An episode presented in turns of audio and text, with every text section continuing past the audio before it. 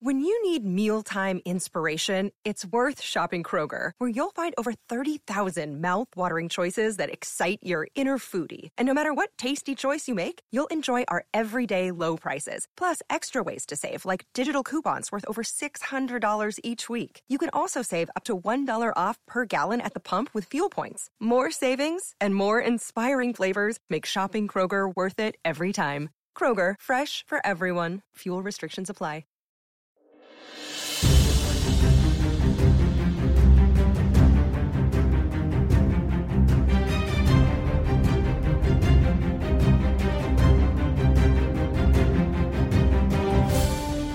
Hello everyone, Stakuyi here. And I'm Gabby. And welcome back to the podcast, my hoes. Okay, wait, before we begin, before we begin, I need to say something. The last podcast episode we did was with uh, the Fat Electrician, uh, also known as Nick. Okay, no, everyone knows him as the Fat Electrician. I don't know why I'm saying also known as Nick. Nick, Nobody my buddy, Nick. my buddy, friend. Thank you, thank you for appearing on the pa- podcast. That was that was fun. Uh, the the thing that was interesting about that, wait, as can you, you say his name out?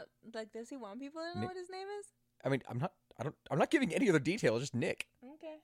Now, the the crazy thing about it for anyone that was listening is that in the last podcast episode, at the very end, we we skipped the story of the U S S Texas because it was one of the most commonly repeated ones for battleships, and I was like, oh yeah, no, of course everyone knows that one. We're not even going to tell the story. We have we've told all these other fun stories in here. It's fine. It's whatever.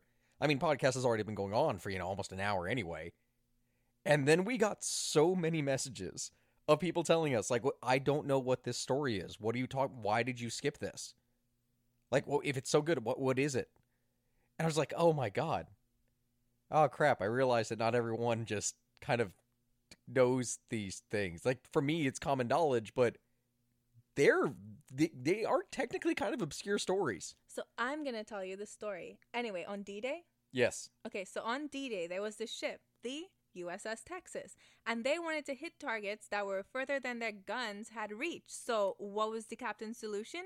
They would flood the side of the boat so they can angle the guns higher in order to hit the targets further up on the beach. And what were they, like the only ship that was actually hitting? They were the only ship that was able to do it. Yeah, they were the only ship that hit anything that day, I guess. They were useful because he was like, hey, let's just flood half of this ship. And they just, you know, geometry, learn it. Which, you know, that's actually one of the crazy things for it here. The people don't really realize. They think, like, okay, you have a ship that is bristling with guns.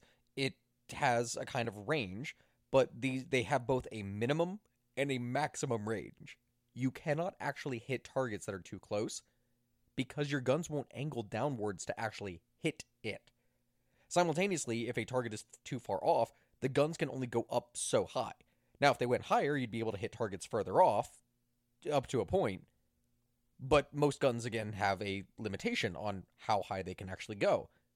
So they got around that. It's genuinely a very funny thing. But we're going back to another World War Two story today.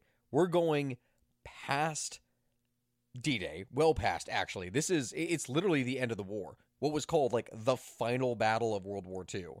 I say of World War Two. Final battle of World War Two in the European theater. Like, the, it also regarded as one of the strangest battles, if not the strangest battle ever. The Battle of Castle Itter. Now, based on the pronunciation, there's going to be some differences there. I do apologize for it here, but I am American. I am speaking English. And you're speaking American English, not even real. Eng- I'm sorry, I'm joking. Okay, British school system. Hey, Gabby, uh, t- tell everyone wh- what would you call a bear that was naked? So it was a a bear that was bear clothed, right? Like, it was that, and it was drinking a alcoholic beverage made of malt. A bear. Yeah. A bear, bear, beer. Oh, I don't know. A, a beer. Stop bullying me. Yeah. Stop it. Okay. Little inside joke for us for years. So when we initially had started dating, there was a whole thing of like, oh, look, it, you'd see a picture of something or something on Discovery. Look, it's a beer. It's it's a what, Gabby? It's a beer. A bear? Yeah, that's what I said. No, no, it's not. But it's cute. And I like to think that somewhere out there, just like Wojtek, the Polish bear, there is indeed an alcoholic beer bear. Just for you, Gabby. Don't look at me. Episode. At this point in time, they're like, okay, it's been four minutes. You know what I do at podcasts where, like, the hosts are, like, bantering at the beginning? I just, like, skip it. Okay, fine, fine, fine. Let's let's get into the story itself. The story of Castle Itter. So, on the morning of May fourth, nineteen forty-five, we're at the very end of the war. First Lieutenant John Lee Junior is sitting atop his turret of his M four Sherman tank, and he's looking at the Austrian countryside that is around him and comparing it to the map that he has that is on his lap. You see, for the last five months, Lee, who is a stocky twenty-seven-year-old man from Norwich, New York, so he's literally my age, he has been in charge of Company B of the twenty-third Tank Battalion, which is on a headlong advance across France, and they are going into Germany. And now, this was going to be a very weird and eventful thing for him at the very last of the end of the days of World War Two in Europe, into Austrian Tyrol. So his tank, nicknamed Besotten Jenny, it was parked on this low hill which is on the south bank of the Inn River, and it was overlooking the village of Kufstein, which was around three miles southwest of the German border. All three of the twenty-third Tank Companies had crossed the frontier the day before, leading the twelfth Armored Division's Combat Command on its drive southwest from the suburbs of Munich. So Lee's company had spearheaded the drive into Kufstein, and they had fought its way through pretty formidable German roadblocks before clearing the town of its few defenders. By this point, there were some desperate defenses that were going on, but for the most part, the fighting had died down. Now with the lead elements of the thirty-sixth Infantry Division moving in to assume responsibility for the area, Lee and his men were trying to get a few minutes rest. They were hoping that at this point, Kufstein was going to be the last battle. Like every soldier in the European theater, he knew that the war was going to end at any given moment. Berlin had actually surrendered two days earlier, and organized German opposition was crumbling. And the young officer didn't want any of his men to be the last Americans that were going to be killed. Because, I mean, honestly, that's really one of the tragedies in things that has happened in war throughout all of history. The peaces have been signed. Everything is said and done. And this was especially common many, many years ago, like before you had modern communication techniques. There were there were battles that occurred and were fought after peace was signed because the soldiers didn't know that they were at peace. And that sucks because people died for literally no reason at that point. Yet even as he was wondering when the war would actually end, events were unfolding that would be very different. Be very different and very shocking from what no- one would normally expect. They were going to shatter his dream of immediate peace. You see, Lee was going to be thrust into an unlikely battle that would involve a mountain castle, a group of French combative V I Ps, and actually an alliance with the enemy, in a fight to the death against overwhelming odds. The castle that was soon to be the place that was in Lee's life lay fourteen miles southwest of where he sat, perched atop his tank. Topped with storybook crenellations and accompanied by a massive, rich history was Schloss Itter, also known as English and Schloss as Castle Itter. Now, this was first mentioned in land records as early as twelve forty. It is an ancient castle going back by, at that point, seven hundred years. Since then, Itter had passed through a number of different hands, but after Germany's March like, of nineteen thirty-eight annexation of Austria, the castle's construction and relatively remote location, it attracted the attention of the Nazis, and it made the perfect area after absorbing Austria into the Greater German Reich of a target that could be a like requisition for official use for housing prisoners, including it for several months. It was just general housing in nineteen forty-two, but then it, it, it was a really weird thing. Like they had this whole thing, the German Association for Combating the Jan- Dangers of Tobacco. Because there was this whole organization that was dedicated against fighting tobacco in Nazi Germany. When you say fighting tobacco, um, I just picture a bunch of people punching, like, the plant. Because, you know, we went to the tobacco factory. Yeah. Um, yeah, well, it was a tobacco museum. You think, like, if some people were, um, if they were, what, what, what, so what is they, the term? Sorry, sorry. Were they trying to, like, stop people from using it? Yeah. in like the forties? Yeah.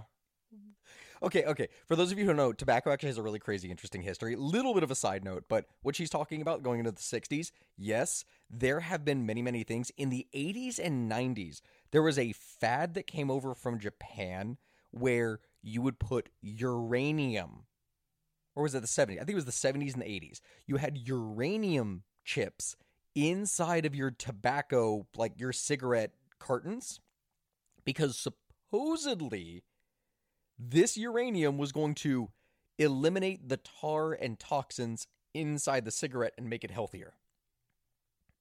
No, I'm not kidding. They literally were putting uranium in cigarettes. Anyway, moving on from here. So they wanted to get this uh, they wanted to get this castle because it was going to be a strong defensive position, and it would be requisitioned later by the Wehrmacht on behalf of the S S in order to turn it into a kind of prison. You see, surviving records indicate that from the moment of its nineteen forty-three requisitioning, Itter was planned as a detention facility for V I P prisoners, the ones that Germans considered potentially valuable. Well, at least valuable enough that they were going to keep them alive and actually housed in kind of decent conditions. See, officially, it was referred to as a Evakuierungslager, which was a, an evacuation camp. So the castle was put under the operational control of the Regional Concentration Camp Command at Dachau, which was ninety miles to the northwest. At one, at like as one of the sprawling death camps, one hundred ninety-seven satellite facilities in southern Germany and northern Austria, Itter drew its funding, its guard force, and its support services directly from Dachau and like the other, like the actual kill camps. So that's where they got a lot of the supplies that they would, you know, function, but just for V I Ps instead of trying to eliminate people. But you see, the castle's conversion into a high-security prison didn't really take long. Like, this was a castle. It was already, it had massive walls, it had a deep, dry moat, it, like, it had a basically impregnable gatehouse. Like, this thing was huge. It had all this, these wires, these different things that were tracing around it. It had dozens of locks all over the place that would render the castle essentially escape-proof. It was going to be very easy to turn this whole thing into a prison, so twenty of the existing guest rooms in the central housing structure were just converted into secure, but I guess, you know, roomy, because, I mean, it's a castle. It, it, it was kind of a luxury castle. It's not like it was made specifically just for defense, so it, they got converted into cells, which were fairly comfortable, and other places got turned into, you know, guard rooms, offices, that sort of thing. Which, I mean, if you're going to be a prisoner anywhere, being a prisoner in a literal luxury castle is not going to be your worst option. Like, it wasn't bad. The S S planners at the camp command at Dachau tapped Sebastian Wimmer, who was the equivalent of a captain in the S S, as the commander of this new prison and assigned him some twenty-five members from the SS's concentration camp guard service. See, these soldiers were, for the most part, the older, I guess the kind of like the less capable troops, the ones that didn't really have much combat experience and weren't expected to fight. Most had served as guards at the larger camps, and they were happy to send whatever was left of the war, you know, just, just guarding V I P prisoners in an alp- like in an alpine castle that was going to be way further away from any of the other fights and horrible things that were happening all over the war, and also from the really bad shit that was happening during the Final Solution, uh, as the Germans termed it. So within days of the completion of its conversion into a prison, Castle Itter welcomed the first of what would become a, like, it was just a treasure trove of the big tops, like the V I P captives. You had Albert Lebrun, who had been president of France until he was replaced by Philippe Pétain in July of nineteen forty. You had former Italian Prime Minister and dedicated anti-fascist Francisco Severianiti, and you had André-François Poinsett, who was the former French ambassador to both Germany and Italy. Now, these three didn't stay long at Castle Itter. They were quickly supplanted by the entirely French cast of characters that would remain there through the end of the war. Among them was the former Prime Ministers Edward Daladier and Paul Reynaud. You had trade union leader Léon Jahot. You had Generals Maxime Weygand and Maurice Gamelin. You had tennis star Jean Borotra, or Borotra, and you actually had right-wing leader Colonel François de La Rocque and Michel Clemenceau, who was politician and a son of the World War era Prime Minister Georges Clemenceau. Now, also present was going to be Alfred Callaloo, who was this, like, not Callaloo, Callaloo? Sorry, Callaloo is a completely different thing here, but it's like, it's a really delicious spinach dish. That sounds weird. You're looking at me funny right now. I know you are, Gabby. You made me hungry when you said Callaloo.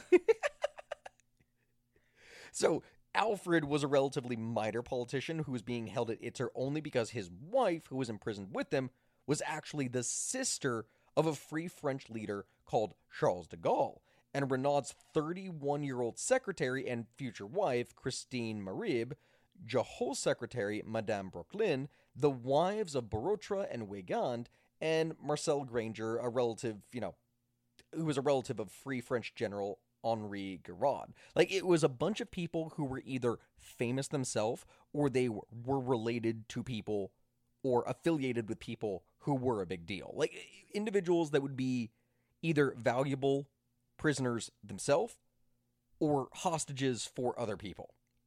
Now, while all of these people were French, the prisoners at Itter could not have been more different, at least in terms of politics. You see, Reynaud and Daladier, they were bitter political enemies, and both the former prime ministers detested General Weygand, who, actually having replaced Gamelin as supreme commander of French forces in May of nineteen forty, he surrendered to and initially collaborated with the occupying Germans. So Gamelin, for obvious reasons, was not at all fond of Weygand. Like, they, these, they were not friendly with one another, and they sided with Reynaud against Daladier. La Rocque, who in the early nineteen thirties had led a anti-communist force called the Croix de Feu, which is like the Cross of Fire. Actually, that's feu. F- feu? Gabby, how do you say fire in French? Feu? F- feu? F- feu? Don't look at me like that. It's a genuine question. I don't know. You put me on the spot, my brain blank, but I do know if you're pronouncing Renaud, Renaud, it's wrong. Renaud? It's Renaud. I say Renaud to that. We're going to edit out so no, much of No, that. We're not. We are leaving that crap in. I want to apologize deeply. Okay, so essentially none of these people could really stand each other. Like, it, it was not...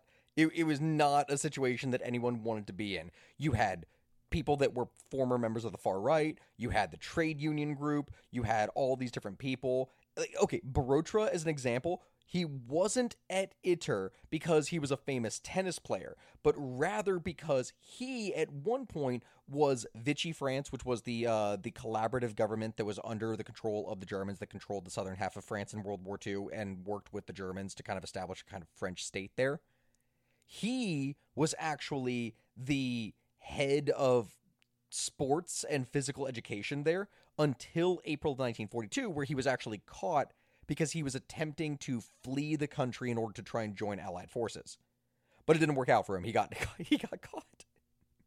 So these V I P prisoners, they very quickly segregated themselves by their different, you know, political persuasions. You had the more democratic-minded people sticking with each other. You had the more communist people. You had the fascists, et cetera. Or the more, like, essentially, they, they were divided into more of their political groups.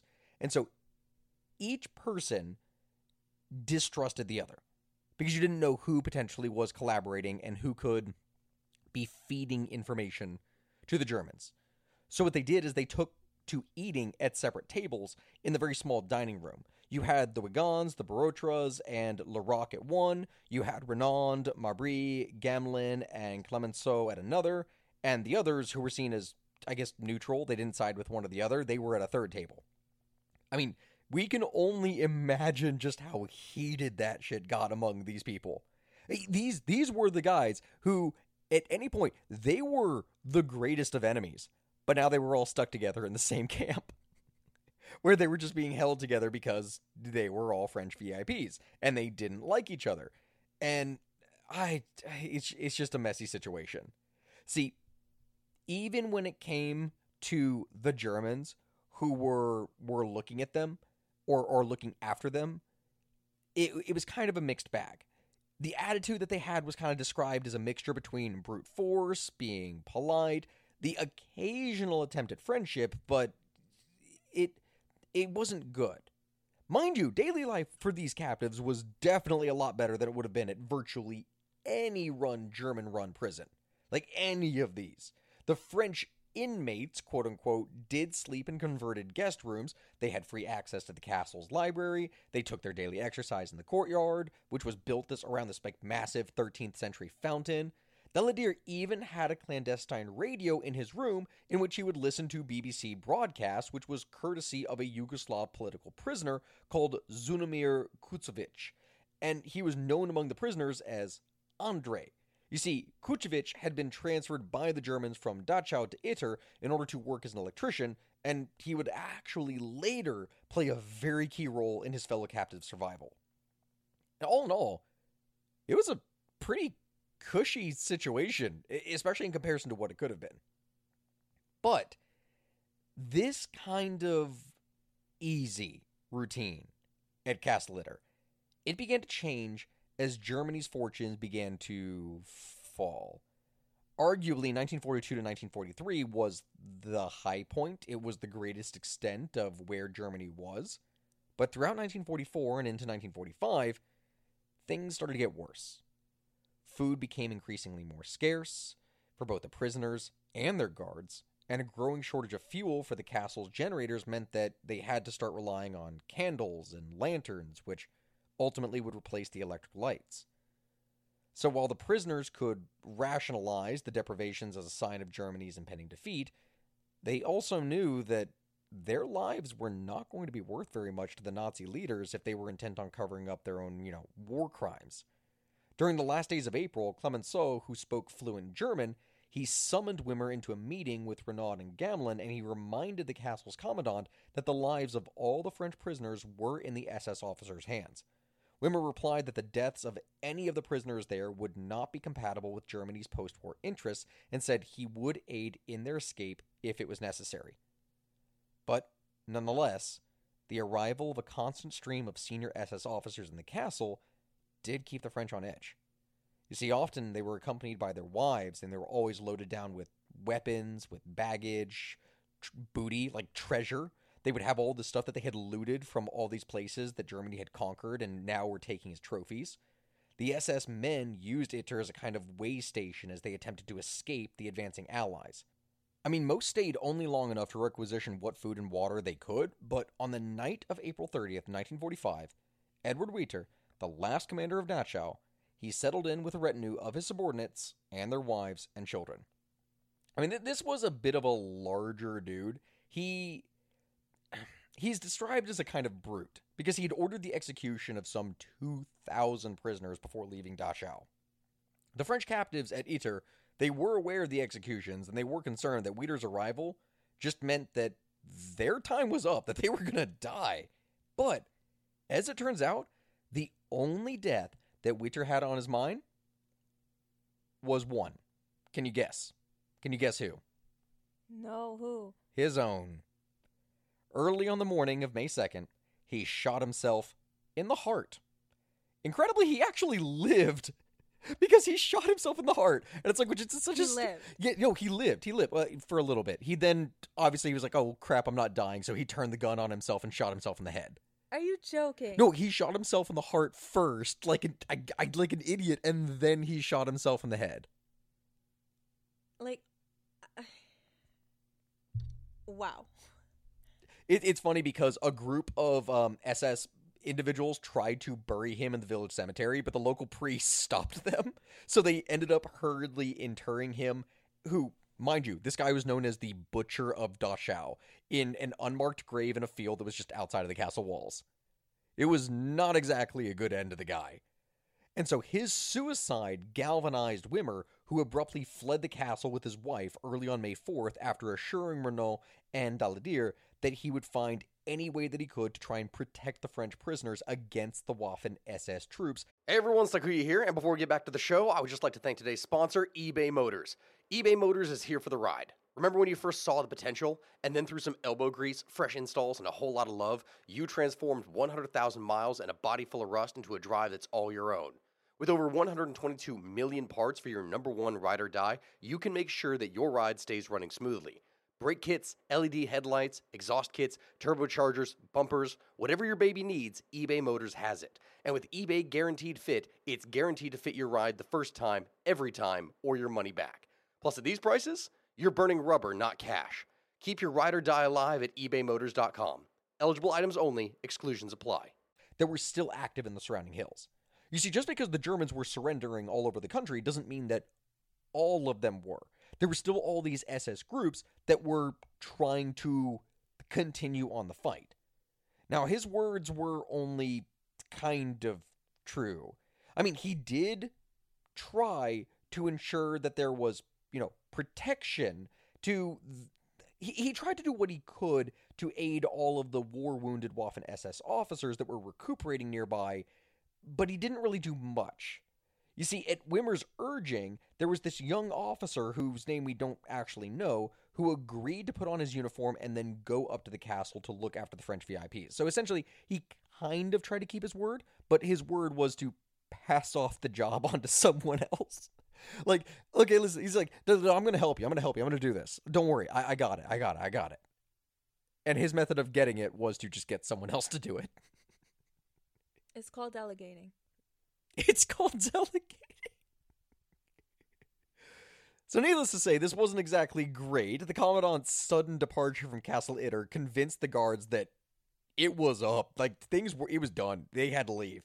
And so on daybreak, on May fourth, the French notables, they woke up and found that their former prison was was now theirs. Like, they, they owned it. Like, there, there was literally no one else there.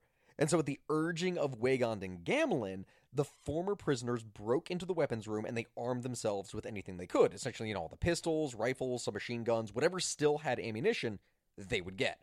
And putting their differences aside, at least for the moment, Reynaud, Daladier, and the two generals agreed that the presence of S S units in the area meant that these prisoners, they, they couldn't wait to be liberated.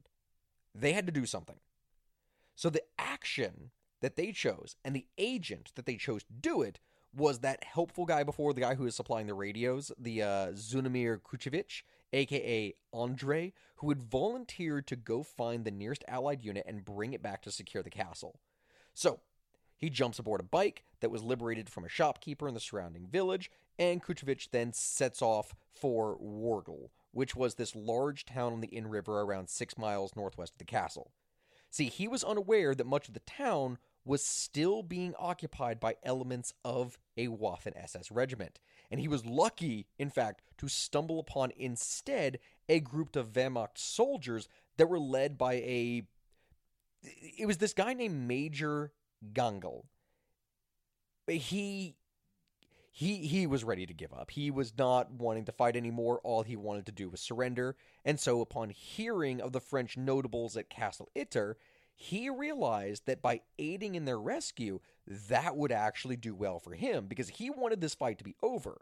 So he dispatched Kuchevich back towards Innsbruck, thirty-eight miles to the southwest, and Innsbruck had just recently been taken by the U S one hundred third Infantry Division, so chances were that he would be able to encounter some American troops that were moving east towards Wörgl.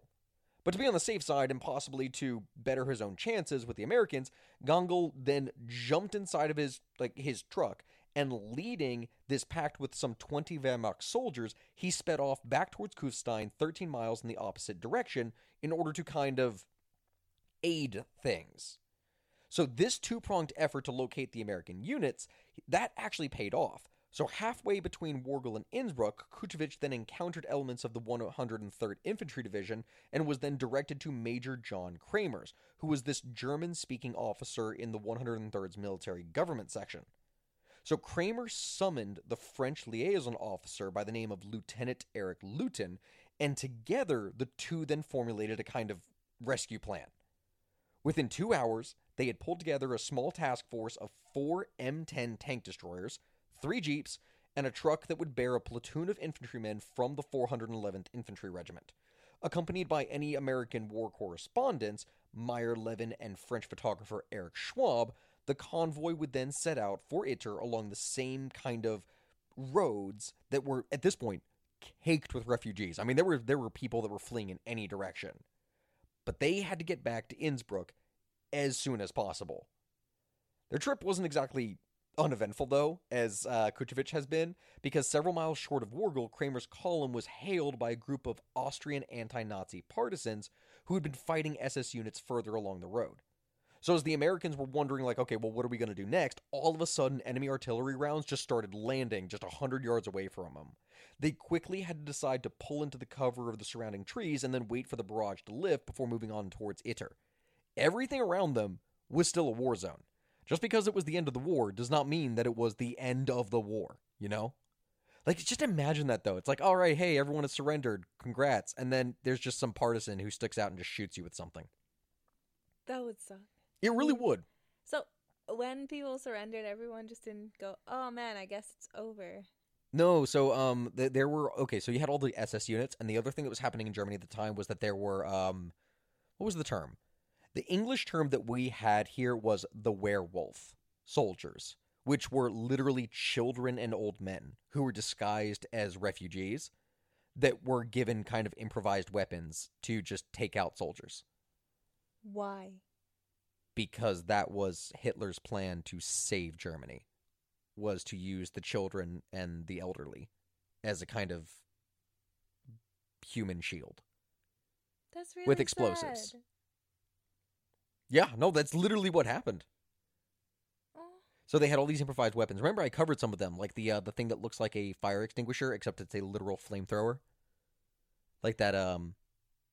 I- imagine, they, I can't remember the name of it here. I want you to imagine a super soaker tank, like one of those squirt guns for it here, except it is a literal flamethrower that just fires like a second up. They they doled out thousands of those to people to try and flame troops as they would enter Berlin. Like, that was the idea.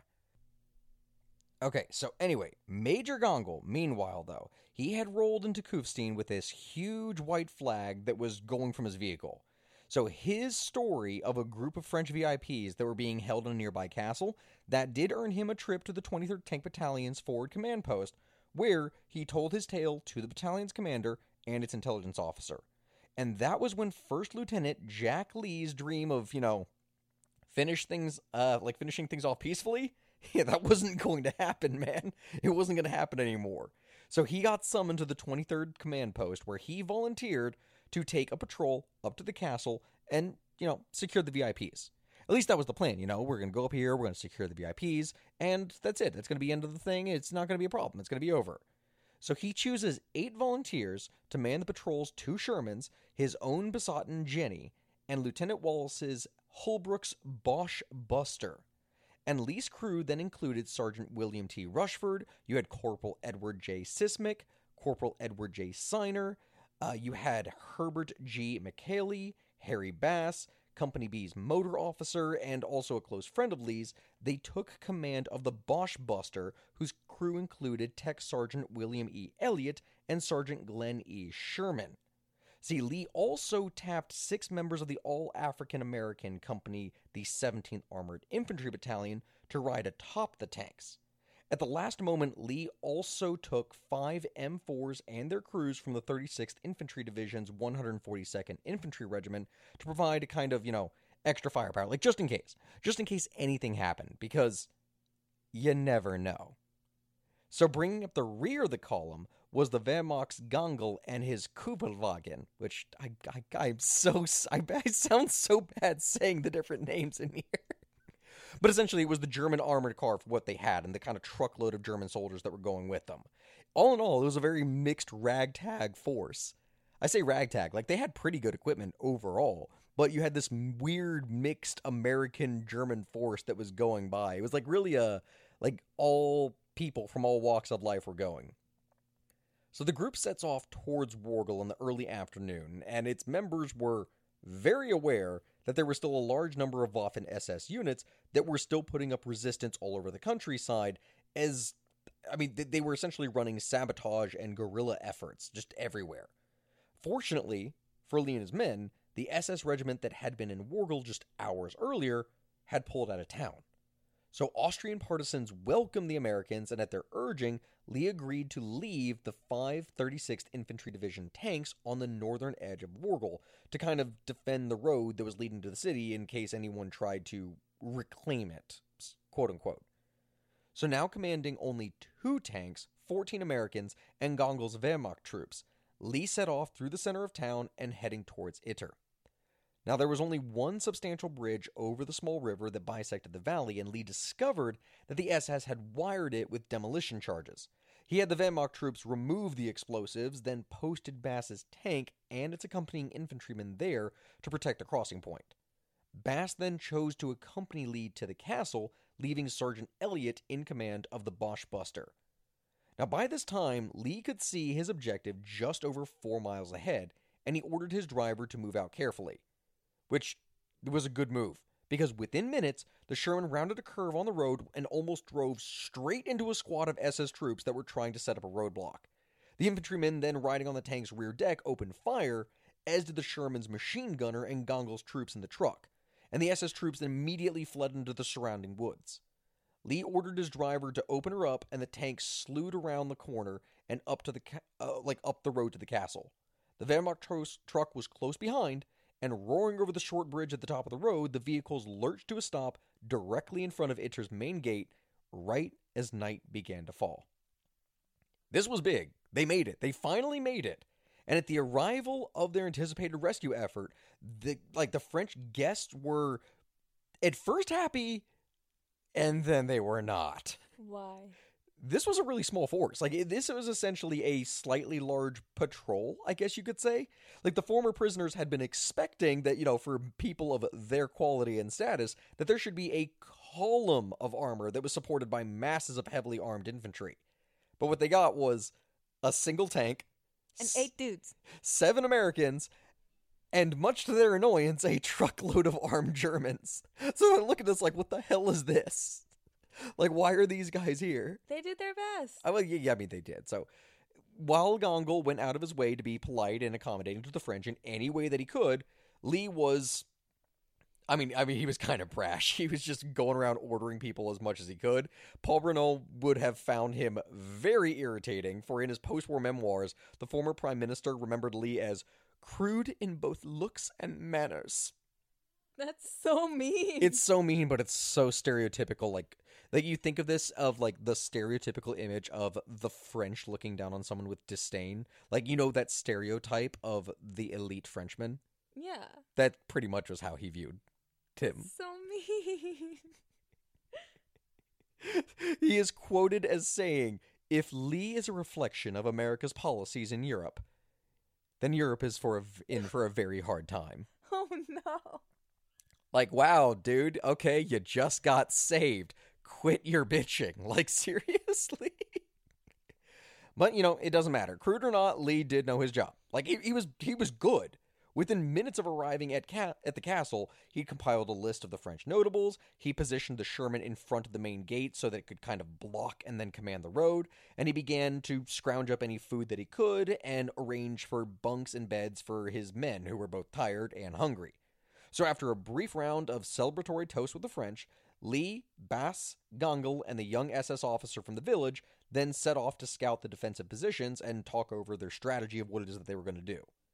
Lee's plan was simple. He didn't have enough vehicles to move his men. He didn't have them to take... Well, he did, but he didn't have enough to take his men and the French and the Germans back to Kufstein. So if they left, they would have to leave some forces behind that would have been easy pickings. So he stayed put, and he waited to be relieved by any advancing American forces. In this case, by being there, he hoped to be able to deter any forces that would go after him. But the presence of the Waffen and S S units in the immediate area was a bit of a worry. See, Lee believed the Castle Itter's thick walls would allow his tiny force to hold off most of them, but he didn't know what would happen if the attackers were going to be particularly determined. This guess was not going to take long to actually kind of figure out whether or not it would uh, amount to anything or not. See, he was going to be put to the test. Just after eleven o'clock that evening, the the Waffen-S S troops in the hills began to open fire on the castle with rifles and machine guns. Now, whether or not they had come to eliminate the French V I Ps or just decided to wipe out the small Allied force that was in their immediate area, we don't really know, but the results were the same. Lee's men and the Wehrmacht troops immediately moved to their prearranged positions and began returning fire. The shooting from both sides remained without anything really developing until dawn, especially, you know, it's at night, it's it's dark, it's really hard to see anything, you don't know what's really happening. But with first light, things became very serious. Machine guns began to pound the exterior walls and they blew out the narrow windows of the central housing block. Then, an eighty-eight millimeter anti-tank gun lobbed a shell into the upper floor of the main building, destroying Gamelin's empty room. Moments later, a second eighty-eight round slammed into Lee's tank as Corporal Simic was preparing to fire its main gun at the S S men in the village. Simic jumped from the tank and then ran to cover behind the castle gate just before its gas tanks blew up, turning the Sherman into a giant, raging inferno. When you need mealtime inspiration, it's worth shopping Kroger, where you'll find over thirty thousand mouthwatering choices that excite your inner foodie. And no matter what tasty choice you make, you'll enjoy our everyday low prices, plus extra ways to save, like digital coupons worth over six hundred dollars each week. You can also save up to one dollar off per gallon at the pump with fuel points. More savings and more inspiring flavors make shopping Kroger worth it every time. Kroger, fresh for everyone. Fuel restrictions apply. So the destruction of the Besotten Jenny signaled the start of a general attack. It was the only tank that was defending their position. S S troops began to swarm from the tree line, heading from the east, sprinting towards the castle's main gates. Others began scrambling up the hill on the west, trying to reach the relative cover of the lower walls. The American and German defenders immediately began to pour fire from the castle's upper walls and its loopholes, taking a heavy toll with their rifles and machine guns. Even then, the French notables also joined. Reynaud, Clemenceau, La Rocque, and Borotra, they all got guns and began to fire at the attackers. Nonetheless, fire from the S S troops and the still-concealed eighty-eight millimeter gun did kill several of the Wehrmacht men and wounded several others. Among the dead was actually Major Gangl, who was killed by a sniper as he and Lee attempted to spot the eighty-eight's position from a rooftop observation post. But by this time, Major John Kramer and his party from Innsbruck had reached the bridge that was outside of Wörgl, where Elliott and Boche Buster were standing guard. And from that vantage point, they could very clearly see that the battle was raging all around the castle. So Kramer's group consisted by then of just four men. You had himself, Eric Lutton, Meyer Levin, and Eric Schwab, all who were riding in a jeep. And since Kramer's had crossed beyond the one hundred third Infantry Division's operational boundary and into the thirty-sixth Area of Operations, he had been ordered to halt the advance of his M tens and infantry, which, of course, really pissed him off, so he left them in town. But the small party soon grew by the time it reached the bridge, so lead reconnaissance elements of Lieutenant Colonel Marvin J. Coyle's second Battalion, the one hundred forty-second Infantry Regiment, had joined Elliott and Boche Buster, and while the new arrivals knew nothing of Castle Itter itself or the operation, they very quickly secured Coyle's permission to join the rescue effort. So before setting off with the reinforcements, Kramer's had attempted to raise Lee by radio. But he wasn't able to do so, nothing really seemed to work, so he urgently cast around for another means when one of the Austrian partisans pulled him into Wörgl's undamaged town hall, picking up a telephone, and he simply just called the castle. So Kramer's was soon speaking with Lee, who reported that the S S fire was increasing and that the defenders were running perilously low on ammunition. Kramer's told him that help was coming, and he jumped back in his jeep with Luton, Levin, and Schwab. The four then roared off in the pursuit of the one hundred forty-second Infantry tracks and half-tracks, which had set off towards the castle, with Boche Buster in the lead. So while news of the approaching relief column did make things better, at least morally, for the Castle Itter's defenders, it didn't really do anything to help them in the situation that they had right now. The S S attackers hadn't yet managed to breach the fortress's walls, but they were pressing the attack with what Lee would later call extreme vigor. By noon, the American-German force was almost entirely out of ammunition. Aware that he was running out of options, Lee accepted John Borotra's offer to leave the castle and guide the relief force through the village's twisting streets. The former tennis star then slipped out during a lull in the firing and dashed across forty yards of open ground, eluded several groups of S S men in the woods, and set off at a jog down the road towards Wörgl. Always the pragmatist, Lee began planning what he and his shrinking command would do if the relief force didn't show up in time. And the solution, I, it was actually kind of crazy. So what they ended up doing is that the defenders and the French notables would withdraw into the castle, like into the castle's massive keep, and they would use their few remaining rounds of ammunition, their bayonets, and if necessary, their fists to make the S S men fight for every stairwell, because there was no way that they could hold the walls. Like, they, they, they couldn't. And trying to take the enemies at a range just wasn't going to work. So by withdrawing further in, every hallway, every floor, every secure point on there was going to become a kill zone. And so securing the agreement of both Weygand and Gamelin, both of whom had deferred to the young American throughout the battle despite their own exalted ranks, Lee began pulling defenders off the walls and bringing them and the French back towards the keep. So sensing victory, the S S troops pressed their assault on the castle's entrance. Just before three in the afternoon, a squad of men was settling into position to fire an anti-tank rocket at the front gate, when all of a sudden, the sound of automatic weapons and tank guns behind them in the village signaled a radical change in the tactical situation. One of the Wehrmacht soldiers on top of the walls of the keep alerted the castle's defenders that the relief force was shooting its way up the road by shouting out, "Amerikanische Panzer." The S S forces heard this and immediately began to melt into the surrounding woods. The battle for Castle Itter was over. And so within minutes, Boche Buster and the other vehicles rolled up the front gates to be met by the castle's, well, jubilant. They were so happy defenders. You had people all over. You had white, you had black, American, French, German, like everyone. And as journalist Meyer Levin set about interviewing everyone in sight, Lee and Bass walked over to Elliott and Sherman. Feigning, you know, being annoyed and irritated, Lee looked Elliott in the eye and said simply, "Well, what kept you?" This had the immediate effect of them all just dissolving into laughter, fueled in equal parts by exhaustion and also just relief. Later, as members of the rescue force began removing the dead and caring for the wounded, the French notables were driven off in hastily requisitioned automobiles. They were on their way to Innsbruck to be suitably vetted by a succession of senior Allied officers. After which, Reynaud, Daladier, and the rest would return to France and hopefully then resume their careers. And undoubtedly, their... I, their political issues that they had with each other. But for Lee and his men, the battle's aftermath was a bit more anticlimactic. I mean, the seven Americans and the surviving Wehrmacht soldiers all piled unceremoniously into the back of a two and a half ton truck for the ride back to Kufstein. Once there, the Germans were marched off to the P O W cage, the African-American soldiers rejoined their unit, and Lee, Bass, and the other tankers settled in for a well-deserved chow and sleep. Jack Lee and Harry Bass were later recognized for their leadership during the Battle of Castle Itter, and the former with the Distinguished Service Cross and the latter with the Silver Star. At the end of May, Lee finally received his long-awaited promotion to captain. And that's really it.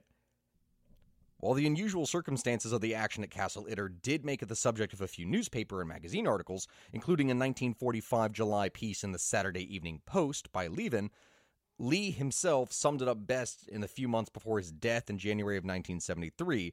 He was asked by a reporter in Norwich about how he felt about the long ago incident, and Lee thought about it, then replied, "Well, it was just the damnedest thing." And that's really it.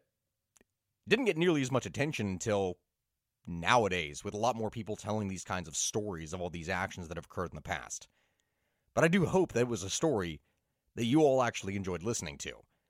But before we go ahead and end things for today, it is time for today's listener story. And today's submission actually comes from a man by the name of Juan Cordova. Juan, thank you very much for listening. I'm going to go ahead and be telling the story that you've submitted here. Hello, Stakuya and Gabby. This request is dedicated to my grandmother, Rebecca Felix, who, like you, was a storyteller through and through. Well, thank you, friend. My grandma Becky adored her family, which was rather big. Six kids and twenty grand and great-grandkids. Man, that is actually quite extensive. And never missed a chance to tell a good tale. Sadly, she passed away in June of twenty twenty. Because she was in her nineties and the pandemic being what it was, most of the family were not able to see her in those last few months. But we still pass around the story she would tell us all the time. And I'm sorry that that happened to you, but I appreciate you at least letting her story live on this way. The one I was hoping you could share was one of her favorites, and while it never happened to her, she always told this one with vigor and pride. It happened to her mom, Lupe, and her grandmother, Luz. My great-grandma Luz eventually married Francisco Gonzalez, but we don't know what year. But this is the story of how they met Pancho Villa and made their way to America. The year was somewhere around nineteen twelve to nineteen fifteen during the Mexican revolutions. Bandits were everywhere, and Francisco and his son Fructuoso had to leave Mexico early for two reasons. One, to work in America and send funds back home to support Luz and the girls, and two, if they stayed, then they would have been dragged into the war one way or another, either by the army or the revolutionaries or the bandits. And yes, like in, in a time of conflict and war, that is something that would happen, particularly during civil conflicts, as each side is trying to draft as many men into their banner as they can. This left Luz and her daughters. Sadly, I don't know any besides my great-grandma Lupe, who was probably a teenager at the time, in Guanajuato. Things got worse day by day, but they started hearing stories about a dangerous revolutionary called Pancho Villa that many feared, but he also helped the poor and looked out for the people of Mexico trying to stay out of the war. As things in Guanajuato started to getting worse, more and more fights were breaking out and streets were becoming more and more dangerous. Luz knew that she had to take her daughters to America, and she was saving the funds Francisco was sending to buy train tickets, as that was the safest way to transport her and her daughters across the country. But with how quickly things were turning, she was starting to think tragedy was going to befall them before they could afford the tickets. Then she heard Pancho Villa was coming to town, and there was some kind of rally or meeting of some kind at the train station.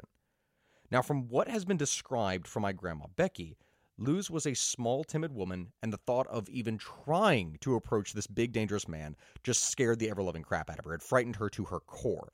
But with her options running out, she gathered her children, about three to five, including Lupe. Unfortunately, we don't know our own history enough to have all of the names or the exact number. And we went to the station the day Pancho Villa was supposed to be there. She waited for hours, almost thinking that he was not going to show up. But then a crowd started to gather, and a lot of commotion got Luz's attention. Pancho Villa rode in on a white horse, a large sombrero, smoking a cigar, and of course, he had his massive, classic mustache and double bullet belts on his chest, with his revolutionaries trailing behind him. Luz knew that this was her chance, and she approached him, mumbling and stumbling over her words, and she tried to speak to him. Pancho Villa stopped and waited for a second for her to try to speak with him before he just says, "What do you want, woman?" Grandma Becky always emphasized the way he said this was as short and as curt and impatient, which of course this freaked Luz out, and she wasn't sure what he would do, but she mustered the courage to ask for train tickets to join her husband in the States. At that, Pancho Villa got off his horse, standing over her for a moment before saying, "Wait here," and then he went to the train station. He came out a moment later with a whole roll of train tickets. The man stole a whole roll of tickets. He went up to Luz and he started just spinning off dozens of tickets and asked, "How many, like, do you want?" So perplexed, Luz was stunned for a few minutes before finally asking just enough for her and her kids. This moment always stayed with my great-grandma Lupe, and she told this over and over to my grandma Becky growing up. Pancho Villa was Lupe's hero. She adored him because he helped them escape the wars. And that's how it became one of my grandma Becky's favorite stories. But it doesn't end there. For after they boarded the train, they finally thought that they were safe, but the train was attacked while they were on it. Sadly, I don't remember if the revolutionaries or the soldiers were the ones that did it, or if it was just bandits that were attacking, but Luz and her kids had to stay laying on the floor of the train with bullets flying over their heads. Even after it had calmed down, they had to stay on the floor because the attacks could resume at any moment, so they did the whole way from Guanajuato to Tuscan, Arizona. It took a long while before they could actually find Francisco, and unfortunately, they never found Fructuoso, but that is their story of coming to America and meeting Pancho Villa. I wish I could share more details, but I don't tell it as well as my grandma did, and it is something that I think my grandma Becky would have loved to share with as many people as she could. And I think it would mean a lot of my family just to be able to listen to one of their stories again. Of course, if you know anything else to throw in about Pancho Villa and the Mexican Revolution, that would be great. I personally haven't heard much about him besides their stories, besides that he was just something of a Mexican Robin Hood. But honestly, just sharing her story would be amazing. I'll tell you what, man. I think that that is a great idea. And I say that next week's story, we are going to cover the history of Pancho Villa. Because Pancho Villa is a bit of a complex character. Just as you say, he was kind of a Robin Hood figure. A lot more of his fame and honor comes from his early career versus how it is that things ended for him. But he has a great, fun story to tell. And I think that that would be a good one to do. So thank you to everyone who has listened, and thank you very much, Juan, for your submission. I appreciate all of you for listening to the podcast. Remember, if you want to submit your own, then please do, do go out and check our website. You can submit your submissions there, and I will see you all next time. It's the history of everything podcast dot com. Goodbye, guys.